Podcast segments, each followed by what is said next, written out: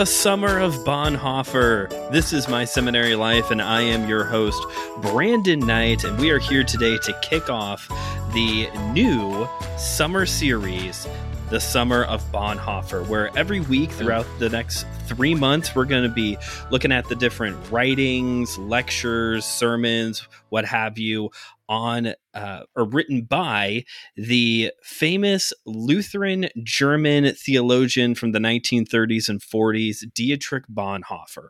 Mm. And hmm. to to get started on a series about a Lutheran, I thought it made sense to bring a Lutheran along. So here he is, uh, friend of the show, friend of mine in general, Pastor Will Rose of Holy Trinity Lutheran Church in Chapel Hill. Pastor Will, welcome back to the show. Thanks. Yeah, your favorite past Lutheran pastor named Will. You know, I'll take yeah, for sure. I don't, I don't know if you have any other uh, Lutheran pastor friends named Will, but I'll, I'll claim like your favorite one named Will. That is that is for sure. And yeah, you hung any out. other we hung Lutheran out. friends. I mean, you um you you actually we hung out in person not that long ago, and you actually came yeah. to Holy Trinity Lutheran Church and hung out and slept here. And I took slept you to some there. favorite restaurants. You we grilled out at my house. You met my dog. Um, yeah, yeah, yeah. That was that was good times. So. I was yeah. really interested. Not that I didn't believe you, but I was really interested to know because you you always say we're on the doorstep of the University of North Carolina. And the whole time I'm right. thinking, okay, that's not a real distance of measurement. What is the doorstep? and you're not kidding. Like in my head, I'm picturing like like a road like you're going to go down the block down a couple blocks and then there's the university like no you're surrounded by frat houses and sorority houses like it's mm-hmm, it was mm-hmm. a minute walk that was yeah, yeah. That is the doorstep. and you're at the you know, on Franklin Street with great you know restaurants and and hangouts and all that stuff. So yeah, I got to take you to some of my favorite places on campus around. I I didn't. I we tried to get you to the Dean Dome to yeah. see like where they play basketball, but they were having like graduations and stuff, so uh, they blocked us with yeah, uh, you like know, a road, literal roadblock. A literal, literal roadblock. yeah, we did not see that one coming, but right, hey, right. maybe I'll be out there again. It was a good time. There was a few yeah. things I didn't get to do that I will definitely look forward to coming back. And you know, mm-hmm. that couch in the youth group room, that's pretty comfy. It was yeah, it yeah, worked. Sure is served there's been there's been some afternoons when I hit the wall and I'm like, I need to do a little reading. I'll go upstairs, lay on the couch, and I get like one paragraph in, and then I wake up 45 minutes later. Oh boy, okay, time to get going. It's what you really needed, you know. Mm-hmm. Yeah, Sabbath. Any, anyway, so starting out today, we're not going to be spending time looking at any one of Bonhoeffer's writings in particular. We might touch on several just briefly, but we're not here to analyze any of his writings in depth today. Instead, Pastor Will, I want us to answer the question why? Why mm. bother? Why why nice. does this guy's work matter because bonhoeffer has been a very influential theologian for decades now but it really does seem like within the past 10 years or so there's been this resurgence of interest in dietrich bonhoeffer now hmm. you're a hmm. lutheran hmm. he's one of hmm. your guys so this yeah. is why i think you're like one of the best people to have this conversation with. So let's just start out there with why do you think Bonhoeffer is so popular again. What do you have any theories as to why people are really into his work right now? Yeah, I think like the questions that he raises are are timeless in terms of like the main question: How does uh, if we take our faith seriously, if we take following Jesus seriously, if we take discipleship, that is being a discipleship, being a disciple of Jesus seriously, then what shape does that take in the world? What what does that mm. look like? And so, as we're confronted with challenges in life, life transitions, but also uh, with our own sin and brokenness, the sin and brokenness of systems and structures and governments and war, um, we have to we bump up. We that's an angel's question: is what does it look like to follow Jesus? What kind of mm-hmm. shape? does Christ take in in the world, and then we as His body, as the church, how how does what shape does the church take in the world in terms of living our lives as the body of Christ in the world? So those those are the timeless questions. So he he um you know we'll, we'll reference uh, Dr. Um, Jeffrey Pugh um, later on in, in his book. But but he he lifted up this kind of um, understanding that that um, Dietrich Bonhoeffer was just an ordinary guy from an educated family who wanted to study academia and theology, but he mm. was thrust into an extraordinary time and probably war times in worst times in world history in terms of World War II and one of the worst regimes that humanity could ever produce. And he was kind of thrust in there, and with those particular questions, um, really lifted to the surface some some a, a role model of not only how to articulate how to follow Jesus, but also mm. in how he lived his life, literally being martyred for his faith and his resistance against Hitler and and nationalism and and those mm-hmm. things. So and injustice. So I think that's why. And then you know we we in our scriptures we have uh, Saint Paul who wrote letters from a prison you know, mm-hmm. and some timeless Christology and how to be the church and how to follow Jesus. Well, here is mm-hmm. Bonhoeffer was also thrown into prison and there he was sitting sitting with, alone with his thoughts and and thought through what does that look like and how am I a Christian? How do I follow Christ? And and and so his writings from prison endured and and what he wrote there. And then you know similar to Martin Luther King Jr., who from a letter from a Birmingham jail sat with his thoughts and wrote a timeless letter um, to the church and what does it mean to be the church in the world. So I think those themes are are there. Yeah, I find that with Bonhoeffer, with the little that I have started reading and what I've been studying in the past, that practical theology that you're talking about of how do how do I apply this now? More than just application but like thinking it through mm-hmm. of what does it mean to be a disciple of Jesus? And a lot of the things that he is focusing on to make practical of you know living at wartime pursuing peace, being a disciple of Jesus, uh, living in community is one of his big things that he comes back to a lot. These are all mm-hmm. very, um, these are all topics that are very popular and are very important to millennials and Gen Z right now. You know, the millennials and Gen Z, they're the ones who are really pushing for that authentic community living in discipleship with one another that you know i don't know if he was necessarily ahead of his time but that was for sure a big part of bonhoeffer's life with uh, the cost of discipleship or uh, i'm blinking on the title we are going to talk about life together that's one of his mm-hmm, works that we mm-hmm. are going to talk about just these and you even brought up like the nationalism aspect that the Nazi regime kind of mixed nationalism with a little bit of Christianity light and speaking out against the nationalism while still like embracing the fact that he's German, you know, like he doesn't mm-hmm. just mm-hmm. cut that off completely. So yeah, I think he was focusing in on uh, important subjects that are timeless and are currently with the current crop of young theologians, myself and included, are very passionate about. Yeah, yeah, I think, yeah, and he could have had a very cushy academic job in at Union Seminary in New York, right? He came mm-hmm. over and and he could have stayed here and and lived out his life writing and speaking to things and thinking mm-hmm. through stuff and writing books. But he's like, nope, I'm going back to my homeland to to resist, um, and and to make a difference there in the midst of it. He had another chance to come back over to the states, and he went to New York and didn't stay very long, and came went back home and said, nope, nope, this is this one. He had a he had a pastor.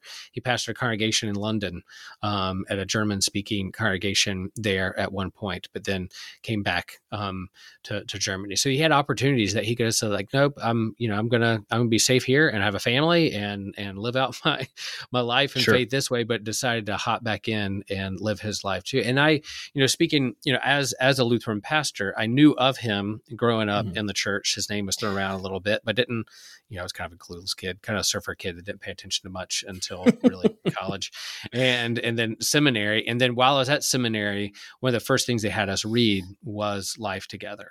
And to be honest, like I read it and it was important. And I knew about him, but I don't know how much stuck, just because I was so nervous about seminary in general. What I'm going to make mm. in Greek? When am I preaching? Leading worship? Sure. I, I had to yeah. get up in front of people. You know, like what kind of grades am I? What what a church am I going to be assigned to? Am I contextual education or intro? All those things were revolving around my head. So I didn't quite pay as close attention or had sink in, but it was later digging more into his work, understanding um, like his work when it comes to Lutherans are all about grace this kind of Mhm. timeless um, Reformation question of like, what shape does our faith take in the world, and uh, justified by by grace through faith. But then he wrote, you know, it's, it's there's a difference between cheap grace and costly Yeah. grace. Uh, Paul wrote to that as well. Um, Luther wrote to that as well, and then Bonhoeffer lifted up as well too. You know, this idea of, of costly grace and that discipleship, faith in action.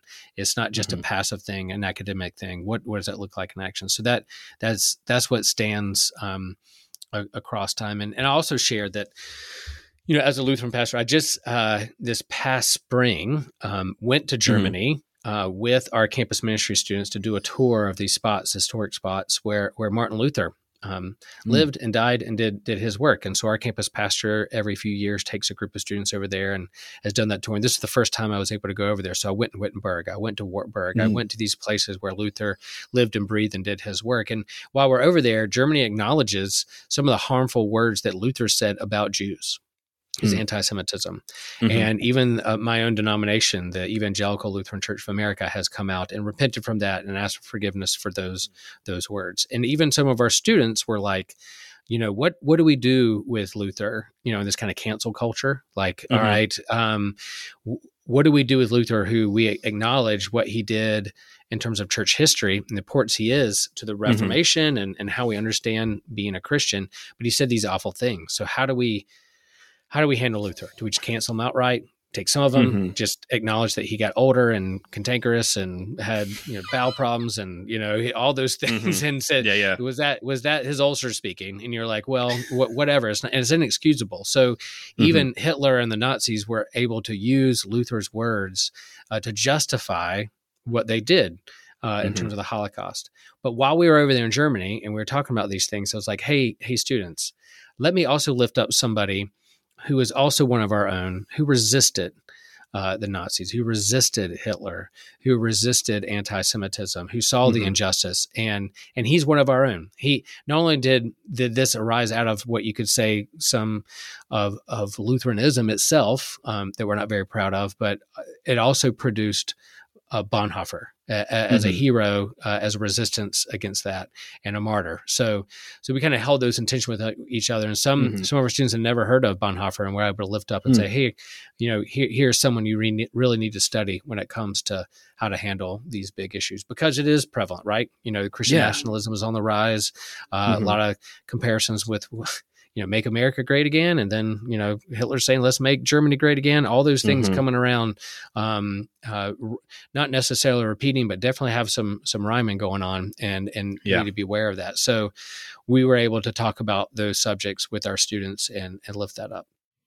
There's even been I've seen reports of hashtags of like anti-Semitism, like hashtags that are skyrocketing. Like last Mhm. year, it was one of the most tweeted things was this specific anti-Semitic uh, hashtag, and yeah, there's a you know I've only I've read one thing, which is going to be for next week's episode already, and Mhm. there's just so much parallelism. You know, not one for one specifically, but just so much parallelis- parallelism Mhm. between where Bonhoeffer was at. You know, this the thing I was reading, I'm going to talk about next week, comes in the 1930s when he was here in New York for Right. his little uh, visit to Union Seminary, and just seeing these parallels between, you know, Christian nationalism and the nationalism of Germany, uh, talking about you know even these uh, si- similar situations to Ukraine and Russia relations that we have now with the war going on over there.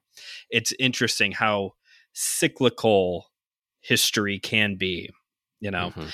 I'm glad you brought this up, though. I was curious. Every denomination has their heroes, you know, obviously with you guys, your namesake, Martin Luther, or even like for me growing up in the Baptist church, everyone has like this general idea who of who Charles Spurgeon is, kind of the big one of the biggest na- uh, claims to fame that the Baptist church has with Spurgeon. So I was curious if this is kind of like with you guys, if Bonhoeffer is like this other pillar, if you have your Mount Rushmore of Lutherans, if it's Luther and Bonhoeffer and two other people that I have no idea who they would be, but um, but it sounds like it's a little bit of this like definitely important in seminary, but maybe not as common knowledge to know who Dietrich Bonhoeffer is, even in the Lutheran Church. Is that correct?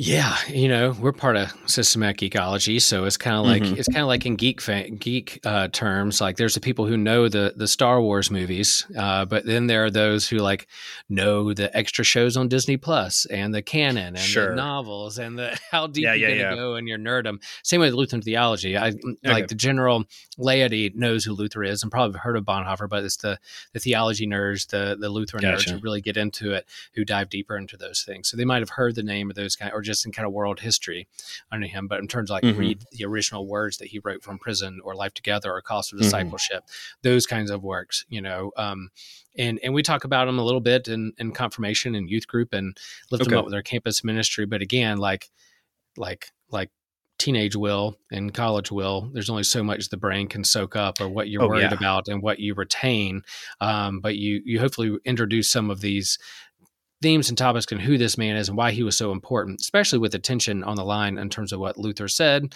and mm-hmm. some of the mm-hmm. things Luther did towards the end of his life, and then saying, but also uh, part of our heritage is this guy who who stood up to fascism, who who resisted, um, and and then yeah, that brought up. We talked about you know his life uh, similar to luther luther you know took a pilgrimage to rome had some disillusionment had mm-hmm. um you know was a and then had a, an awaking moment. You know, he woke up and tried to wake up others to to what was going on around him. And, and same with Bonhoeffer. Like when he came to Union and and and met his met his friend who was um, African American who um, saw with his own eyes what was going on in Harlem and injustice mm-hmm. with with uh, people of color, and then meeting his friend from France who had kind of a pacifist understanding and, and had debates about war and just war and, and, and violence, and so those those visits um, and pilgrimages and relationships is what broadened him to see the world in a deeper way that he wanted to take church and how we do church and how we do faith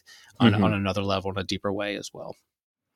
I think it's really beautiful too. You you talked about this earlier with the this coming of full circle of like the these problematic things that Martin Luther did say there towards mm-hmm. the end of his uh, ministry life, which we'll talk about him, I'm sure. But Eric Metaxas in his biography on Martin Luther, very good, very good biography, but does kind of like Hmm. He's bending a he's bending him backwards to try and make that section work, a little but, bit. Yeah, mm-hmm, yeah, mm-hmm. uh huh. Just, hmm. but you know, problematic nonetheless. But you have this beautiful, like you know, centuries or hundreds of years later of then here's another guy of the same camp in a situation that is partially the result of what Luther, you know, said. Yeah, and is able to rise up and defend the true gospel still in the process, but also actively work against the power machine mm-hmm. of the Nazis in Germany during that time. It's a it's a beautiful story, I think, particularly yeah. for Lutherans in Germany of just these two pillars being able to complement each other in the long term, you know. Yeah. Yeah, 100%. So you said that, you know, high school, college will was kind of the first exposure maybe didn't like retain the information as well because greek and hebrew and all the other pressures that poor fear seminaries, of preaching fear yeah. of preaching how to spend money you know all those important things right uh, i think that was the same for me was right around college when i was in college is when eric metaxas's biography on bonhoeffer came out and he actually hmm. spoke on campus shortly after he did the um, uh, National Prayer Breakfast. He recycled the speech and did the speech again for us uh, for right. our, one of our chapel services. But it was actually, I didn't read it. I didn't read that book because you know you read so much stuff when you're in right. college and seminary. I don't have time to read. That is a thick book. I don't have time. So I read that like later on. I think it was a summer read for me for fun. Um, but the my first like real exposure to Bonhoeffer's teachings was in the weirdest of ways. I was in a doctrines class and everybody had to do a group presentation on a doctrine that you don't believe. And so, for kicks and giggles, I signed up, and one of my friends signed up for God is Dead theology. And uh, apparently, God is Dead theology is partially inspired by two things that are completely ripped out of context. First is Friedrich Nietzsche talking about God is dead. We live in a society where God is dead. Society has killed God. And then also Bonhoeffer talking about living in a society without God, which comes completely ripped out of context from his um, prison letters, I believe. Right. Yeah. Mm-hmm. And so that was my first exposure. And it was so like, who is this guy? Nice. You know? Nice. Yeah. And good question. That inspired me to dig deeper. And much like my love for C.S. Lewis, a lot of my love for Bonhoeffer comes from the way that he writes. I just, if I could write like him, I don't know how he was as a preacher. I've never heard him, nor would I I mean, it's going to be speaking German, so I don't know if I would really be able to follow anyway. But uh, the way that he writes is very, it's it's very inspiring and it's very thoughtful as well. Mm-hmm. I think. Yeah, and he, you know, writing from prison, and in mm-hmm. another book, or um, share a little bit, Dr. Pugh's religionless Christianity. And you talked mm-hmm. about like he's wrestling with the institute, and can, we can relate to with Gen Z and our, mm-hmm. our own culture is like you know the the disillusionment with organized religion and mm-hmm. a church that claims Christ but not living as Christ in the world, and these kind of dual system or like all right, you claim Christ, but yet how are you acting in the world? And doesn't look a lot like what Jesus taught or did or lived or or, or died or rose again. It doesn't look mm-hmm. like him. So so how do you justify the between? So he's looking at as this kind of disillusionment and deconstruction of like, hey, um, here's here's what the church should be, and and that's selling out uh, to mm-hmm. the to the lust of power and um, being in control or bowing down to to Nazism and, and nationalism and, and selling out. And so, yeah, I, how do I separate that from the actual words of of Jesus himself? So you have Jesus without. Uh, religion or or the mm-hmm. institution mm-hmm. of it and so those kind of things are are um, i think pre- prevalent and relevant to our own conversation in terms of what the church looks like or should do in yeah, a post-COVID, sure. post-Trumpism punch, you know, Christian nationalism has a rise. What does the church look like? All those things, um, no matter how you vote, it definitely raises the question of what does it mean to follow Jesus? What should the church be doing or not doing? And and again, like Metaxas is a term of, of his um, his his book on Bonhoeffer, Dr. Pugh will also share that in, in his book that that that Bonhoeffer is kind of like a Rorschach uh, test that you kind of get mm. out what you want out of him. You can kind of use him to justify for whatever you want or need when mm-hmm. it comes to like if you want to take up violence because you feel justified in that again, or or you know, well, Bonhoeffer did. He has an he had an assassination attempt on Hitler, so I I'm gonna stand up for right and do do do the same. And so that those kinds of things, um, you know, I think is relevant when it comes to con- having a conversation around Bonhoeffer. So let's talk about those two books. Yeah, the two biographies, or at least the I know the Metaxas one is a biography. Um, I did not know until probably within the past year that there are some people who don't like that book. Now for right. me this was actually a big turning point for me in my theology was reading this biography and just at least getting exposed to the life of Bonhoeffer. I don't think I would be at where I am now without having read this biography. But apparently there are some issues. Do you know what these issues are and would like to elaborate because I know you said you would rather endorse Dr. Pugh's book. So let's hear yeah, what you have to and, say. And um, yeah, Dr. Jeffrey Pugh, who taught at Elon College, not far from from Chapel Hill, mm. um, wrote his book in 2008, 2009. So it's before okay. Trump was was elected. But I but I think his problem and his critique. And I didn't read Metaxas's book. Uh, all I know okay. is that like you have this book about a biography of Bonhoeffer resisting nationalism and kind of mm-hmm. the lust or quest for power, and then and and talking about that resistance and as soon as your side of the political party rises to power, you but then and Metaxas being a Trump supporter and being like, oh cool, yeah, we don't need to resist anymore. We're now in power, so now we have to align ourselves with with empire rather than resist against it. Mm-hmm. So I mm-hmm. think that those are the critiques against it. It's like you talk a big game, but oh, now that we're in power, um, mm. I, I, am now justified in in being bedfellows with those in power gotcha. and, and, glossing over that. So it's it's kind of hypocritical, a kind of hypocritical uh, a take. And I think Dr. Pugh will will come out and say that it's just just a wrong take. He just has a wrong take mm-hmm. on on Bonhoeffer. And then yeah, Dr. Pugh talks about his life, but the name of the book is Religionless Christianity: Dietrich Bonhoeffer in okay. Troubled Times. And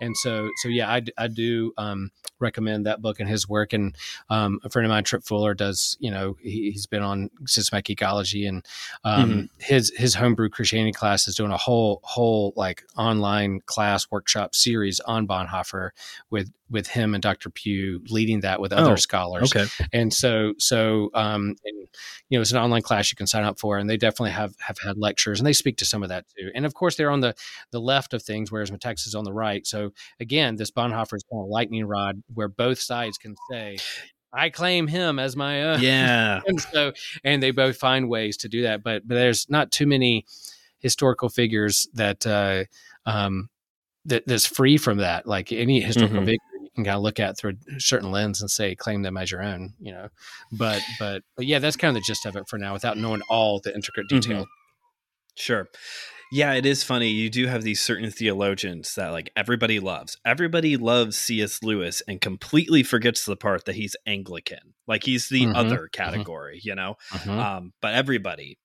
yeah it's very few people who actually don't like lewis um but yeah you have I, I also have this understanding that I even picked up on it when I read Metaxas's biography. Is uh, he's tr- although there's a lot of nationalism and like you said, this whole like fighting against the quest for power type of narrative in Bonhoeffer's life. Metaxas draws a lot of comparisons to like the fight in America against abortion. And even as like a 20 young 20 year old reading this book i'm like how is this connecting i'm not seeing mm-hmm. how mm-hmm. these are relating but okay i will have to add religionless christianity by dr pugh to my never ending list of books to read. Um, you uh, you mentioned it earlier us being a part of systematic geekology. Pastor will are there any comic books on the life oh. of bonhoeffer? A, a graphic novel maybe a say? graphic novel you would say yeah yeah let's let's talk i'm gonna show it to the people at home in case they're watching there we go it's called the faithful spy uh, a true story dietrich bonhoeffer and the plot to kill hitler by john hendrix and, okay. and so this it does um it doesn't go too deep into Bonhoeffer's theology as much as kind of the historical world uh, rise of of Hitler's rise to power and okay. Bonhoeffer's life and response to that. So it definitely leans hard into what's going on in post World War One, uh, the the the Great okay. Depression, and then the World War II and Hitler's rise to power, and then what Bonhoeffer did with that. It does talk about his theology, son, but it's mainly okay. like this resistance and him being a spy and a quest to assassinate him. And, gotcha. And his life is kind of doing alternative rebel seminary and the confessing church mm-hmm. versus like the the state Lutheran church of the day that was kind of in bed with Hitler and and didn't resist at all and kind of the arm of that. So and okay. it's was good. It's it's and I'll share it's not just graphic novel in terms of pictures, sure. boom pow, and um, like word word bubbles. There's a lot of text in here with pictures and mm. graphics mm. to help lead you into the story. And I found it very helpful, very neat, uh, very sad. By the time I got to the end, to when mm-hmm literally um, Bonhoeffer was, was hung. They don't have a picture of him being hung, but they they lived that part of that reality in 1945 uh, before he even reached 40 years old. Um, mm-hmm. He he was he he was killed and um, executed by the state and hung um, months before uh, the war ended and and Hitler killed himself. And so he was like, mm-hmm. man, he almost made it. He was almost liberated. Yeah. He almost was able to see the end of this regime, but but didn't quite get there. So we got to the end. I got kind of emotional there then as you, yeah. you read this story and, and his life and what he sought to do and and resist against and then by and then him literally being martyr executed by the state. Um uh, it, pretty pretty moving. So it's it's a Mhm. fantastic book when it comes from that angle and more the politics and what was going on. I'm gonna say something real nerdy. I really like that cover. That is some Oh, good so art good. on that cover. It is so good, and and there's some good. there there's some really moving um you know so you just have like a picture of bonhoeffer and like his life and kind of you Mm. read around it and and see That's some cool. things but then but then you know like hitler who saw himself as a wolf you know uh, the leader uh, and then the text Okay. beside it talking talking about that so um yeah it is a graphic novel use Mhm. graphics to show show that um, and and so yeah, and, and it brings up the book, you know, in terms of um, I think Bonhoeffer, what he wanted to ask the question is like, all right, um, who who's your who's your leader? Um, who is Hmm. your God? Are you following Hitler? Or are you following God? Um, what's, Yeah. what's the idol that, that you're chasing? And I, I think the um, very much a conversation in terms of how we do church and politics in our present day age too, which is why it's a timeless question, a timeless figure to study, and important now more than ever to dive into and look and explore. So great that you're doing that this summer. Yeah. And, you know, you got me thinking a little bit here. Uh, something I had never considered before. So he was 40 or just shy of being 40 when Yeah. he is killed. And like you said, just several months later, it's all over. The war's over. He would he almost made it. And it's really Yeah. interesting to think about although he wrote a lot, he preached a lot, he taught a lot. It's really you know, we only have like a very specific young man, really. You know, yeah, 100%. even just to his 40s, just a young man. And he would be, you know, he would probably have not, he would probably not still be alive today if right. he would have made it. But, you know, it's kind of like looking at, okay, here's an example that maybe not everybody will picture, but like Nirvana, Kurt Cobain passing Mhm. away so young. The band is like in a very specific time frame and in a very specific, like, they did not age. They are forever those three albums. We don't get to know what it would have been like nowadays. And it's interesting to think about like if Bonhoeffer would have lived, would have made it, like what would have the next 10, 20, 30, even 40 more years of theology and writing, what that Yeah. would have looked like, how that could have shifted Christianity globally. I don't because that takes you all the way to the 80s. But you know, if he lived yeah. another what would have 40 been years, his response to like Yeah. uh, the Vietnam War or or the Oh, Cold sure. War to to Reagan in power, um, communism, um, you know, the Eastern Bloc, the you know, in terms of uh, Germany split, you know, the the Berlin Wall, you know, the, the, the having commentary on that, how how he would have spoken for, against, or or in light of tho- those things, and and shed shed his wisdom and how he would evolve. Because I know, man, I I think different um, than when I was oh yeah, in my 30s, you know, or Oh, or yeah. or coming out of seminary. I'm a 50 year old guy, and and I've, I've evolved. There's still will. There's there's still will. I'm still there's continuity there. I'm still the same person I was, but Mhm. in terms of how I've evolved and grown in my life, um, yeah, it'd be, be interesting to see how how he would have progressed or or grew in terms of his um, on the world stage of theology. Yes. Yeah, his commentary, the potent, the idea of him having thoughts on Vietnam, that that's really interesting to me. As we start to wrap this episode up, do you have any other quick recommendations? We've tossed a lot of books around. Is there any other sitting there that you want to highlight real quick before we get out of here?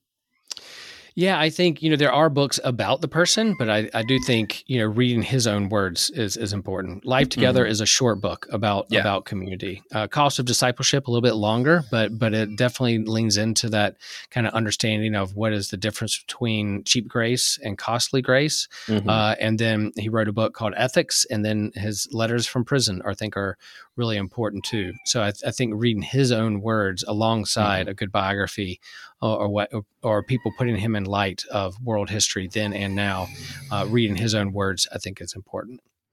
Yeah, and we're going to be talking about life together in July. I think is the plan as of right now. We're going to talk about Nice. that in its completion uh, in July. So I wanted to do the cost of discipleship, but it is a longer one. So if It we do this again, if we do this series again in the future, maybe I'll start it early so that way Actually Yeah. have time to get to it. And maybe I'll read a graphic novel too along the way. There you go. Yes, the graphic novel is a, a, pretty good, easy read. And I think, man, maybe hmm. I'll read I'll reread Life Together in light of your yeah. in, in July. And then yeah reminisce about seminary, reading that seminary, but then also probably looking at through a different lens now, um, you know, 20 some years later. That sure. Would be, that would be good. For sure. All right. Well, thank you, Pastor Will, for helping yeah, us glad I get could. this conversation started a little bit. Mm-hmm. Yeah. And uh, thank you all for listening to today's episode. Remember, if you ever need to find links for anything important, you can go into the description of this episode, find links to the MSL website and shop. Follow the show on Facebook and Instagram. Uh, you can always reach out at email seminarylife at gmail.com. Pastor Will and I are both associated with Systematic Geekology, where the priests of the geeks talk about comic books, Star Wars, Lord of the Rings, Marvel, anime. If it's out there, there's probably an episode on it. Pastor Will and I are and TJ are all very eagerly awaiting Dune Part 2 later this year to watch and mm-hmm. talk about it. It's going to be good. And you can find this show and Systematic Geekology over on the Anazao Ministries podcast network alongside several other great shows as well. Hey, we got a really heavy season coming up ahead here on the show because next week we're going to be talking about uh, a lecture Bonhoeffer gave about how World War One and the Treaty of Versailles uh, really tore up the German people, really tore up Germany, and how uh, him pleading for sympathy towards the Germans. So Hmm. With all of this in mind, if you need something light to listen to, just last week on the show for the Schools Out special, my brother Bradley and I discussed one of our favorite childhood movies. We would watch it every summer to kick off the year or kick off the summertime schools out we would watch recess schools out so it's just a fun time of me and him talking about this movie. We don't try to shove Jesus into it because that would be rude to try and do. Uh, so, yeah, if you need a little bit of a lighter, enjoyable thing before we get into all the heaviness, go check out that episode as well. Thank you again, Pastor Will, for being here. Yeah, glad to be here. Do good work. Proud of you. Oh, yeah. Proud of Thank you. Thank you. And it was so, th- I am continuously so thankful for all the hospitality that you gave us during the convention, letting me sleep rent free for a period for a few nights, mm-hmm. taking me out. It was great. Thank you for listening, and remember, this is Brandon signing off, reminding you as always that theology is for everyone. So keep on studying.